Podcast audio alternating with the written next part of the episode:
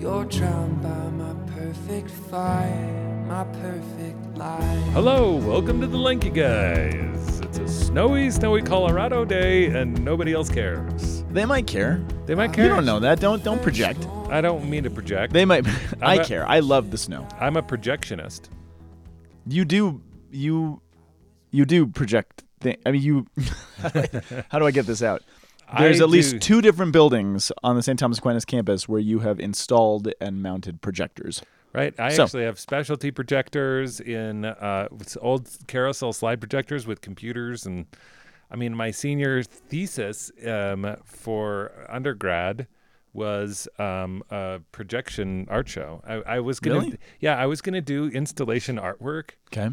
One of one of which I had this idea. It was going to be called the fear of the strawberry. And what it was is you would walk in and you would be inside a gigantic strawberry that was swirling in a blender that was gigantic. So that and but it was all going to be optical illusions and projections so that as you walked in, it was you were going to have the sense that you were in like a 500 foot blender and but everything was in slow motion and you were inside the strawberry. How many projectors would you need to do that? I mean, I mean, I was ambitious. So a lot. is, that what, is that what you're saying? Yes. I imagined you making like a gigantic styrofoam or paper mache strawberry. Yeah. That would be cool. That would be cool. But I wanted that sense of motion. Yeah. And the Can't room, almost as you go into the room, that there's like a little bit of a sense that it's in motion as well. and Yeah. Either do it Yeah. optically or mechanically. So, so yeah. So we um we are in the uh, fifth Sunday in ordinary time. Uh, our first reading. What did you say it was? The fifth, Fifth. fifth Sunday. Fifth Fifth Sunday of ordinary time. Sunday in ordinary time. Our first reading is from Isaiah 58, uh, chapter and to seven to ten verse. That's right. Very good. Our responsorial psalm is Psalm 112, verses 4 to 5, 6 to 7, 8 to 9, and the response is 4a. And then our second reading is from the first of the Corinthians, chapter 2, verses 1 through 5. This is one of the only places I can find some mileage this week, to be honest with you, What do you mean? as far as connection points. Oh, All the readings I think are, are objectively good on their own, but I'm having trouble finding connection points. now that you're but I see one in the second reading. now that now that you're saying things, I actually did not connect a single I, I actually was studying them all in isolation. I was kind of dancing in isolation. Is that a song? Is that a thing? It is it's a it's a song from the 80s actually, but it's it's, it's, it's really from, familiar. It's from Dottie's Dottie from Pee Wee's Big Adventure. Had tried to have a musical career, and she got uh, one song on the Better Off Dead soundtrack called "Dancing in Isolation," and it's super obscure and totally bizarre. That I actually just went through all of the things that I just said. that was a lot. That was There's layers of layers of layers. stuff. That's well done. Well done. Yeah, Peter. yeah. Sorry, baby. sorry for like deep, deep track. I can take it. I you. can hang. I can hang. Okay. All right, our gospel. Speaking of deep track 80s, that's, not, that's not true. Oh, Our gospel is coming true. from Matthew chapter 5, verses 13 through 16. Thirteen through Right, at, we're still right at the beginning of the Sermon on the Mount, You know, right after the Beatitudes. Right. You know, the way you just spoke reminded me of a text message from Father Ben Dallas that he sent me last night. He said, If your staff was the old school WWF wrestling league, which wrestler would you be? Which one was I? I- Mach- I don't, Randy Man, Macho Savage? no, no, no. Um, oh, who's the one? I had a my brother had a poster of him in his room. The guy with the kilt. Oh, Um, Rowdy Roddy Piper. Rowdy Roddy Piper. That's who I would want to be. Okay, dude. I, Yeah, yeah. I. I actually don't know which one I would be. So for podcast listeners, if you want to post on your on the our Facebook which wrestler you think that um, I am and Scott is from the old school WWF, please feel free. I only know three. Hulk Hogan, Rowdy Roddy Piper, and Wild Macho Man, Man, Randy Savage. Wild Man, and Wild Man McGee. Wild Man McGee. Okay, so um, our first reading, Isaiah. Yeah, yeah, Um, yeah. Yeah, the um I mean I only have one idea from this whole thing which is like prepare for Lent, like prayer fasting almsgiving. Which I have to say it's tough when they're giving you the Lenten readings like pre-Lent. That's We're what pretty far out from Lent still, aren't we? we're like 20 days. 20 days till Ash Wednesday. Enough. That's like a that's a full That's- 12th of the year. Is that right? That's quick math. No, I'm just kidding. That's not right. I know. not. I don't even know what that Yeah, I, is. you could, but I'm so bad at math. You could tell me whatever. I know. I you know, that's if Mark Fibonacci. What? Huh? Psalm 58 or Isaiah 58. so um, it's actually believed there is a school of thought that Isaiah 58 is talking about um, a mistreated Yom Kippur, the Feast of Atonement. That it actually, well, I, I shouldn't say it that way. That the context of Isaiah 58 is the Feast of Yom Kippur. Okay. And I know we don't start until verse 7, but I, I, I want to read the first six verses because that one actually tells me what we're talking about. And it's uh, what we get on its own is good, but the context actually makes it make a lot more sense. So it says this.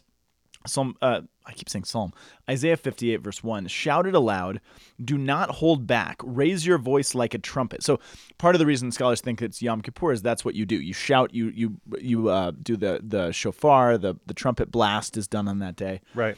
Um, but what is Yom Kippur? Yom Kippur is the day that the Jewish people are called to remember their sin, to repent, to fast, to be called back to right relationship with God, right? And that's so much of the theme of what Isaiah is doing. It's looking forward to this time in which Israel is going to be punished and they are going to be defeated by these foreign pagan armies because they've turned their back on God and because they refuse hard heartedly to come back and actually give real repentance. And so Isaiah 58 is sort of iconic of that in a certain sense. It, it, it highlights that. So uh, declare to my people that their rebellion to the house of Jacob. Uh, Declare to my people their rebellion, and to the house of Jacob their sins. That's the northern kingdom. For day after day they seek me out. They seem eager to know my ways, as if they were a nation who does what is, what is right. How about that for a sentence? Day after day they seek me out. They seem eager to know my ways, as if they were a nation that does what's right. They act like they're a nation who wants to be morally upright, who do, does the right thing, and has not forsaken the commandments of God. They ask me for just decisions. They seem eager for God to come to them. Why why have we fasted, they say, and you have not seen it? Why have we humbled ourselves and you have not noticed? Yet on the day of your fasting, you do whatever you want. You do as you please. You exploit all your workers. Your fasting ends in quarreling and strife and in striking each other with wicked fists. You cannot fast as you do today and expect your voice to be heard on high. Is this the kind of fast I have chosen? Only a day for a man to be humble himself? Is it only for blowing, bowing one's head like a reed and for lying in sackcloth and ash- ashes? Is that what you call a fast? A day acceptable to the Lord? And you read that and you're like, holy cow, that actually kind of contextualizes what he's about to say. Like, mm. you guys claim you want to be moral, you claim you want to be the people of God, you claim you want to be this nation of kings and priests. And so you fast, or at least you say you fast, and you refrain from these foods, but it ends in fighting with each other and strife, and you abuse your workers, and you abuse the poor, and you turn your backs on me. And you're going through these motions, but I see very clearly your heart is in it. And you are so hard hearted and thick skulled in it that you don't seem to understand why I don't respond to your hypocritical fast and these, these things that you're trying to do it's it's really harsh words on the part of God, but it's also setting us up in the narrative for when the punishment inevitably comes for Israel. Israel should not be able to say, "Why? What happened? We had no idea." God's like, "No, I want it to be very clear that you're not doing the right things. You're acting like you are. You're saying you are, but you're not." And even that line he uses at the end of verse 5, he says, Is this what you call a fast, a day acceptable to the Lord? The day acceptable to the Lord, that actually, and that's the translation I have here. Um, Jesus uses those words in the New Testament when he's quoting Isaiah and talking about the Jubilee year. And really, what God is getting at here is fasting is great. Fasting is is uh, profoundly important. Jesus says in the Gospels that there's certain demons only fasting and prayer can drive out. It's really important. But when you're fasting and you're actually abusing one another and turning your back on one another and exploiting one another and abusing me, then it doesn't work. It's not a magic trick, right? It's not a card trick that you try to pull on me. And so God says it in verse 6 Is not this the kind of fasting that I have chosen? To loosen the chains of injustice, to untie the cords of the yoke, to set the oppressed free, to break every yoke. That's language of the Jubilee year. Setting free the slaves, releasing debt, giving people back their ancestral homes. That was the, the long ignored practice of the Jubilee year. And that's where we step in to then what we get this week, which makes what we read this week make a lot more sense. And he says, It's not is it not to share your food with the hungry and provide for the poor wanderer with shelter? When you see the naked, to clothe him, and to not turn from him uh, turn away from your own flesh and blood. Then, if you do those things, if you don't just go through these fake motions of pretending you're holy, then he says, Your light shall break forth like the dawn, and your wound shall be quickly healed. Your vindication will go before you, and the glory of the Lord shall be your rear guard. That that that reference to the glory of Lord the Lord, this is fundamentally what uh, what Israel needs. They believe the light has been taken from them. They believe that the glory of the Lord, which is the the, the presence of God that dwelt in the temple has left. It's abandoned them. Where is God? Has he turned his back on us? Has he forgotten us? Has he left us? Which is not coincidentally why the New Testament begins with the angel saying the words to Mary, You're going to have a child, and his name is Emmanuel, which means God is with us, which answers this long question that Israel had Has God abandoned us? And the answer is no, he hasn't abandoned you. But you have rejected him. You've you've cast him out in a certain sense because of this. So you want him to come back? Cool. Act like it. Right. Does that make sense? Yeah, it's it's the difference between going through the motions and having your heart in it. Yeah. Like no, I just could have said that in shorter than ten minutes. But yeah, that, but that that is that's that's all it is. Li- li- like and uh, so this is actually what i desire is that this be expressed in a concrete way that is that's that's not pro forma and easy but the actual real challenge of following after your god and and if that's the case then you're going to experience the power and the grace of god in your life and then you're going to know healing then you're going to know So here's where I'm kind of hung up on this. So I mean that, that's so there's a uh, no, I mean so what you said was right. You said if um, this is what God wants, but the other piece to it is that it's also what they say they want. Right? That's what we get at the beginning of, of Isaiah 58. You say you want me. You say you want this relationship. You say you want to be holy. It's not just, I want this for you. He does. But you also claim you want to be holy. You claim you want it. But what what bugs me about this, and it's kind of been stuck in my craw for the last 24 hours, 48 hours. Um, it says if you, it basically gives an if then. If you do this, then the light shall break forth like the dawn. Then you'll be healed. Then your vindication. Then the glory of the Lord will return. And I don't really get the sense throughout the rest of the Old Testament that, oh, they do it and they totally turn around and they completely repent and they're perfect and wonderful and holy. So Jesus comes and the glory of the Lord comes back really, I mean, we, we kind of know the end of the story, right? They don't really ever fully leave this this idea. And this is what Jesus is still calling people out on when he goes to the temple in the Gospels. well, I mean, You're still going through the motions. I do that in counsel, and uh, uh, when when people want to come and actually deal with some of their problems with me, Right. They say, "Uh, "Father, I can't get a job," and I say, "Do you want a job?" Right. But like, Right, not, let, right. let's actually talk through and figure that out. You're like, "I can't find a girlfriend," Yeah. and you're like, "Do you actually want a girlfriend?" Hmm. And and like, do you actually want to compromise yourself so that you can go move from the community of one to the community of two? Yeah. Yeah. And like, like, oh, I really want to be, find my vocation. And I'm like, well, do you want to make a generous gift of yourself, or do you just want the the advantages of the Totally. vocational life? Totally. And so it's it's these it's this question where you say, oh, I really want it, but then we actually have to dig into the levels of our existence, the levels of our being, of our psychology, of our desires, of our needs, um, and, and of our emotional lives, and we actually and the ideas that we're actually living in in a real way. Do we actually want to have these things happen? And that's what the Lord is saying. I'm not satisfied with mere mere externalisms. I need something. Now, this is the, this is to say, Scott. Though at the same time, I think people did do this. I think you Yes, and I don't want to paint with too broad a brush. Of right course. i think was- individuals did did this but as a collective i, I like it's i i- And we still people don't. are still yeah and that's why we actually get to the place of where we're in need of a savior And that and that's I guess my point that I'm trying to get to is that God does it anyway. He says, "Do you really want this? Like, do you really want my presence with you? Do you really want to be holy?" Right. And yes, some people are like, yeah, "Absolutely." There are Isaiahs, there are Ezra's and Nehemiahs later. Right. There are, you know, there are lots of these heroic, holy figures, and many that whose names are lost forever to history. But the point is, collectively, as human beings, we just always kind of fail, and yet God does it anyway. That's why I because like his the if then breaks novena. down. Yeah. because because the surrender novena just says lord I actually make a gift of myself to you. I'm kind of not sure what I'm supposed to be doing. Right. You do everything, but I'm going to make a gift of myself. So let's have this dialogue. You do everything and show me what my part is. Yes. And, he And- does. And he does. And if we ask that, he does. And Even if we don't ask it, sometimes he does. Yeah. And that's, I guess, the, the the the theme we get from Isaiah. Even if you fail at this, Right. I'm still Ow. I'm still going to come to you. Yeah. Sorry. No, it's good. But what you said also is right because collect and uh, yes, there's good guys and bad guys in Israel, but but just as human beings, we tend to fail, which is actually where the segue into the psalm makes sense. And what the psalm is doing, Psalm Psalm 112 is meant to be a complement to Psalm 111 historically. So so they're actually meant to kind of be read together. Psalm 111 is this um, beautiful acrostic hymn about um, God's greatness and God's holiness.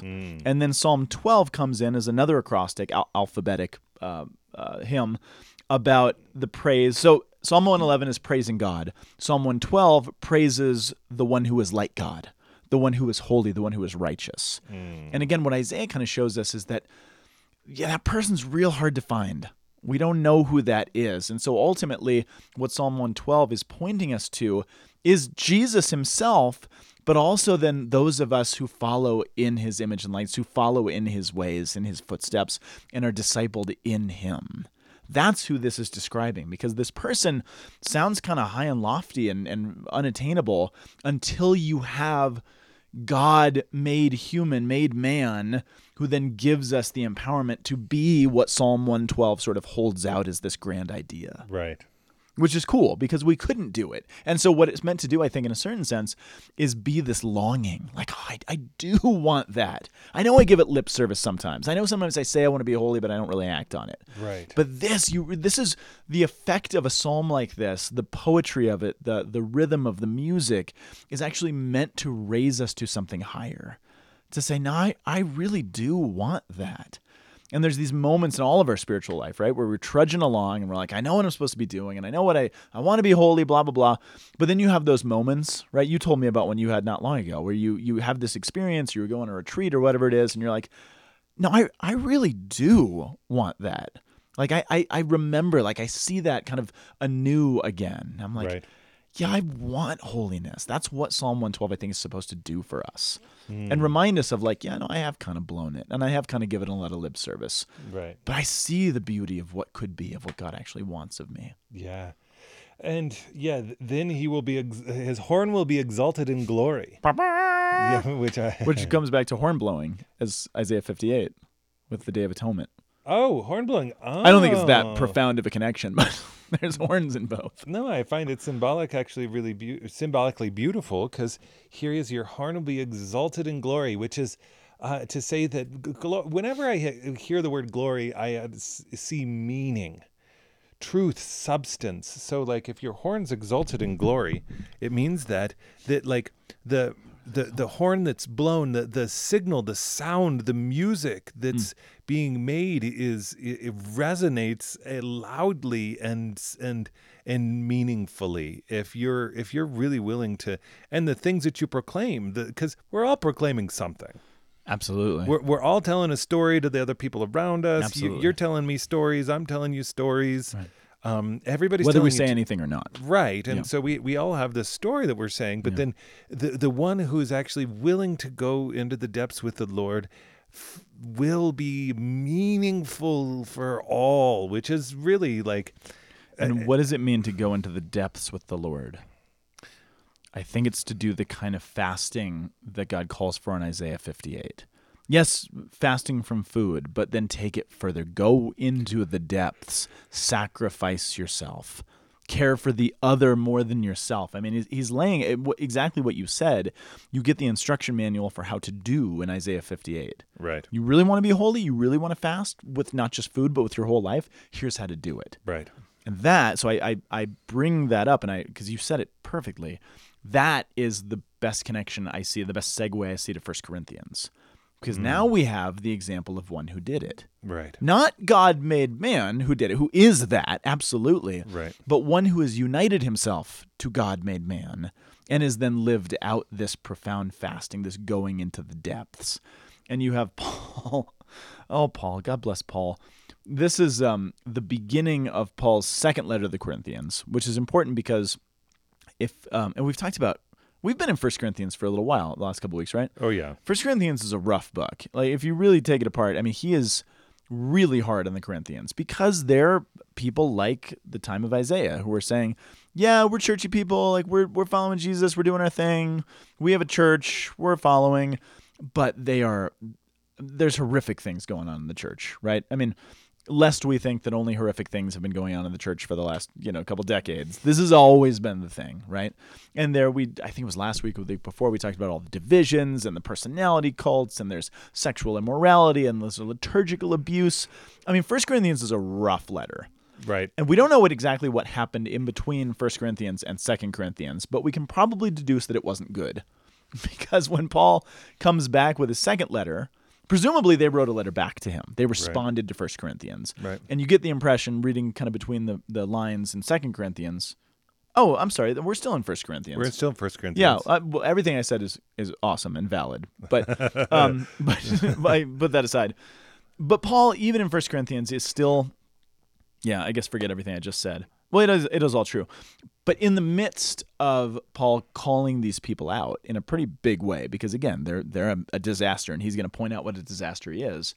He points out that I'm coming to you saying these things as a man who has been emptied as a man who's actually trying to embody what I'm saying you ought to be. So he says, When I came to you, brothers and sisters, proclaiming the mystery of God, I didn't come with sublimity of words or wisdom, for I resolved to know nothing while I was with you except Jesus Christ and Him crucified. One of the things, the reason I brought up Second Corinthians is that one of their um, attacks of Paul when it comes to their response Right. is they're going to be like, "You stink, Paul," and they're Right. they're going to say things like, "You actually aren't even a very good preacher," and like you say all these high and mighty things, and you're you know you you you're super preachy and you do all this stuff, but actually you stink at speaking, and you're ugly, and you're short, and we don't like you, and you stink, and you're always sick. Like Right. they'll literally go through this this laundry list of all the things they don't like about him. Right. And Paul kind of owns it. He's like, you know what? It's not about my great words. It's not about my awesome preaching. It's not about the grandeur of my person. And really, in a big way, in Second Corinthians, he totally owns it. He's like, I am always sick. I am always shipwrecked. I'm always getting beat up by somebody. I'm all. I'm. I'm not great with words. He, he's great. They call him basically a paper tiger, right? You're really good in your letters, but in person, pfft, you're just not that impressive.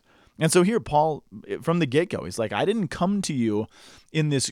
I didn't come to you like an Aristotle or a Socrates. Which I'm is not. which is which is the Corinthians' big thing. Exactly, that's who they wanna- value. They want to they want to feel like oh you know what Wh- what's really prized is this rhetorical philosophy philosophical tradition and he, and, he, and Paul's like okay you know what I, I'm not playing that game. yes, exactly. I'm right. not I'm not in the structures that you are are doing. Now he is in the game because he's good. And that only works if he can play the game, right? Hmm. What what Paul's argument uh, it's not that Christianity only interesting, works. interesting. Paul's argument only works if he actually is really skilled. And he is. We know he's skilled in rhetoric Oh, and yeah. speech and knowledge and wisdom and being learned and the Talmud and the commentaries and the scriptures and the law and everything else.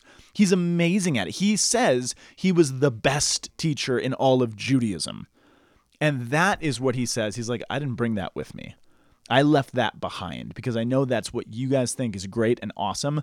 But all I want you to think is great and awesome is Jesus Christ and Him crucified. So I'm not tagging along my ego and my wisdom and my learnedness and all that stuff. I am fasting of it. I'm not that they're bad, right? It's good to be learned. It's good to have wisdom. But he's like, I'm going to fast. I'm going to set that aside for the sake of you knowing not Paul and how great Paul is, but for the sake of you knowing Jesus Christ and him crucified. So I came in weakness and fear and trembling. I didn't have to because I'm a confident guy. We know that. We've we've seen Paul. We know Paul better than maybe anybody else in the New Testament. And we know he's full of confidence, maybe mm. sometimes too much. Right. But here he says, But I didn't come to you with that. I came in fear and weakness and trembling, which you could read this as though Paul's just like, you know, the false humility kind of thing. Like, oh, just I'm nothing and I'm so worthless. Give me compliment. You know, Bill, you know, the false false humility, Right. which I mm-hmm. don't think is what he's doing. He's talking about a fast. I do have these things, but I gave them up. I put them aside. Well, yeah, and, I and, surrendered them. and in a certain sense, what's happening is that he's blowing his horn in glory. He's blowing his horn in glory. Right, and his, he is. and, and like because he's saying, you know what, like because this is a different note. I mean, like he he's saying, like you know what, this is actually meaningful, specifically for you, Corinthians. Yeah. That that I I recognize inside of myself that part of who I am and all of this weakness and this struggle is really critical for you to understand. And so this is meaningful for you that I am coming only preaching Christ Christ crucified. I'm not doing the Hebrews thing. I'm not doing. Yes. I'm not going like the Romans. The Romans needed something actually very different because of how they are approaching the world. Um, and so, Yeah. so you Corinthian uh, Corinthians, like you have to know, and this is really, and I think that that's actually really important. So, what do they expect? How do they expect him to teach? Like the great philosophical traditions, You- So, using what? rhetoric and Yeah. and and uh, and arguments. Yes, exactly right. Words, speech, rhetoric, argument. So, Paul says, I'm not going to teach like that. I'm going to teach with what? His life. My body, my very being. right. which is apparently small of stature and weak, and they don't think he's very good looking. Like they actually literally insult him. He's like, you know what? Exactly. That's exactly right. That's where Paul has this famous line in Second Corinthians where he's like, I'm a jar of clay. I'm just a weak, humble earthen vessel. And you're not supposed to care about the vessel. You're supposed to care about what the vessel holds, which is Jesus Christ. Right. So I didn't come with all the words and rhetoric and all these things, which I do have. I came in my person, mm. which is just what it is. Mm. But it's great because of what it holds. And what it holds is Jesus Christ. So I embodied it, which is an imitation of Jesus who then embodies the love of the Father. Which So this is Paul's imitation of Jesus. which I think brings us into the gospel. Okay. You are the salt of the earth. Okay, this is, I have two. I You love salt. I love salt, but think about but salt is uh, has uh, two main functions. Okay. One is for Ice. ice I'm just kidding. Well, I'm not kidding, but flavor. yeah. So what happens is is it it it, it flavors, it preserves. Preserved. It's, it's so so th- these are the two things, but it's also a weapon. If you really want to destroy something, what you do is you salt the earth. And and if you salt the earth, what happens is that nothing can grow. That in fact, Really? yeah, it's I didn't it's, know that. It's yeah, if you, if you want to totally utterly ruin a town and the surrounding area, you it's it's a you salt the earth because then nothing can. You, you basically change the Really? the chemistry of the soil by throwing salt everywhere. So it's like so and and it lasts profoundly long. How come you've never? I feel like I've never talked about it this you've way. never talked about it that way, but that's really powerful. right. And so what I happens? think. I'm gonna let you keep. Well, going well, because because it's a. I mean, I usually talk about it. If salt loses its taste, what's it good for? To be thrown underfoot and destroy, and destroy. So normally, I not destroyed, right, but to destroy. but to destroy, you save that up as as as a weapon against your enemy. That if you if you can't claim that town, then you're just going to ruin their food supply. You're going to ruin what actually is, and which is which is really really kind of an intense binary. Because like if you look at salt in, in Old Testament, it's a, it's a covenant of salt. Salt because it preserves has this kind of um, symbolic quality of of an everlasting expression. So you have you know uh, you have. Um, Second Chronicles, you've got um, uh, you've got a few different uh, you've got a few different um, uh, moments where the the, the salt covenant with David um, that says that if we're going to make a salt covenant, this is going to be a perpetual covenant because if you have salted vegetables, salted meats, these are all things that um, symbolically are going to last into the future and are going to nourish. But then you, I think that that there's also this weird perpetual reality that exists with you're the salt of the earth, and that if if something goes bad inside of you, you're going to be ruinous in a way that is going to be so lasting because it's going to be salted earth. which is the story of the Old Testament. Israel, who's called to be one thing, and because of her failure to keep the covenants, actually becomes the influencer of all of these other nations to bring darkness. Mm. The prophets say Israel was supposed to be the light to the world, but she became an eyesore to the nations. I mean, that's why Jesus doesn't say you ought to be salt. You could be salt. You should be salt. He doesn't say any of those things. He just says you are the salt of the earth. For better or for worse, you are the salt of the earth. So you have the choice. Israel has always had the choice. And we are Israel. We are the new Israel. Right. Do you The church flavor is. or do you destroy? Right. Do you And that's what the church is always do you pres- vacillating between, right? do you preserve and and provide for electrolytes, or do you, do, are you, are you an electrolytic companion, or are you, or are you the destroyer I got of the name of the podcast this week. Electrolytic companions. Thank you, thank you for that. Yeah, which uh, which uh, you you look and and here we are in Isaiah, and and th- this is the fundamental decision. Um, are you just going to impose rules that are destructive and live on the surface? So do as I do as I do, uh, do as I say, even though it doesn't actually bring life. Are you going to be an, an inoculation to the nation? Um, Nice. I had to, I heard it. Yeah, yeah.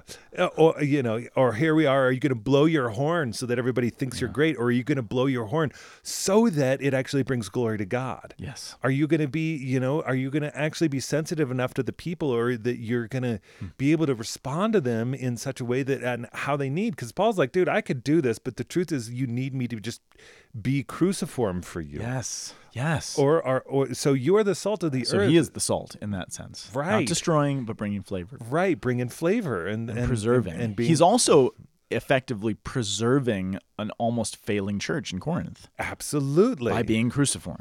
right Wow, jeez. in a, in a way a lot that of layers to this. Right, uh, because otherwise, what happens is that um, I mean, w- w- when the church is accused, what are we accused of? We're be- accused of of being harsh doctrinally, um, of, of of misapplying the truths of Jesus Christ in a in a way that is is is um, that's inappropriate to what's actually before us, irreverent to the, the Irreverent, situation, to the system, to this to the to this uh, people that are actually meant to encounter the truth. And so what happens is we become warriors that scatter rather than being actually sensitive enough to say like, okay, you know what, Corinth, you guys really like philosophy, but I know you need the cross uh, or Rome, you know you really like power, so I'm going to bring you reason. Mm-hmm. And you're like, mm-hmm. oh, or, or or Hebrews, you really like mm. symbols, but I'm going to actually bring you into the highest symbols. I'm going to say mm. you like this, but you need something But more. you need this. Yeah, and and like th- and that actually I I think is where like because what is this uh, assault? If you oversalt something, the other day I had a dinner, or the other year, it was a year ago or two years ago. You haven't had dinner in two years? No, I haven't had dinner in two years. And Sad, um, man. I had I had a bunch of people over. They they they um wanted a, a, a at an auction, and I accidentally oversalted everything, so much so that when I tasted it, it burned. And I like salt. destroyed them. I and but no, but it was uh, the the whole crowd was actually a lot of older people, Uh-oh. and they loved it. Oh, They loved it because it was Okay. salty enough for we can them. taste it. We can taste it. I just, I don't Oh, know. that's That's a totally weird story That's that really I'm funny. not sure it fits within the rest of what we're actually talking I just roll about. with it. Just keep going. You just roll through. So I don't know. Those are those are those are my ideas that I have for the day. I think that's really powerful. I got a lot to chew on. Yeah. uh, No, I really do though. That's a lot of I I mean my my my the point that I'm going to walk away with is the present tense nature of Jesus' statement. That you're salt, whether you like it or not. He doesn't say you ought to be, right? You should be mm, this. right. He just says you are.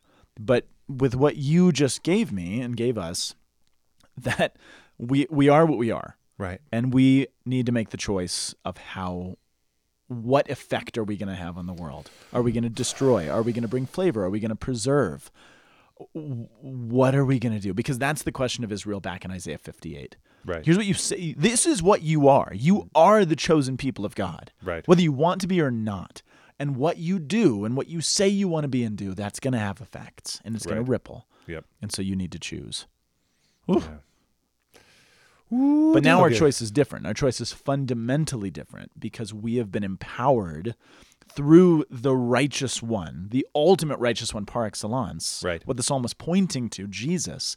Now we've been empowered to actually do with our saltiness what was never fully possible before. Right. Now the options are wide open to us. We can still choose to do destructiveness, but we are now empowered to be the salt of the earth in a way that we never could before. Right. And that's why it's not the same situation as Isaiah. Mm. It's that situation. The choice remains, but now we have access to something we never have ac- had access to. Mm. The shaker is much bigger. Does, that, does that work? Yeah, it know. does. Yeah, it does. Cool. Yeah. Well, hey, enjoy your salt cellars. You know, Yes. shake I it will. off. Shake it uh, up. You know, shake it up. Uh, I don't know. Shake, shake, shake. Um, I don't know. I'm trying to come up with any, any other pop culture shake think you- references. You have. Um, I think you got them all. Steak and shake. Steak and shake. Yep. God bless you guys. You're, you're awesome. Bye. Thank you guys. Bye bye. The Word on the Hill podcast is a production of the Aquinas Institute for Catholic Thought here in beautiful Boulder, Colorado. You can find us online at www.thomascenter.org/aict, and you can find the Lanky Guys podcast at lankyguys.org. Thank you so much for listening, and we will be back next time.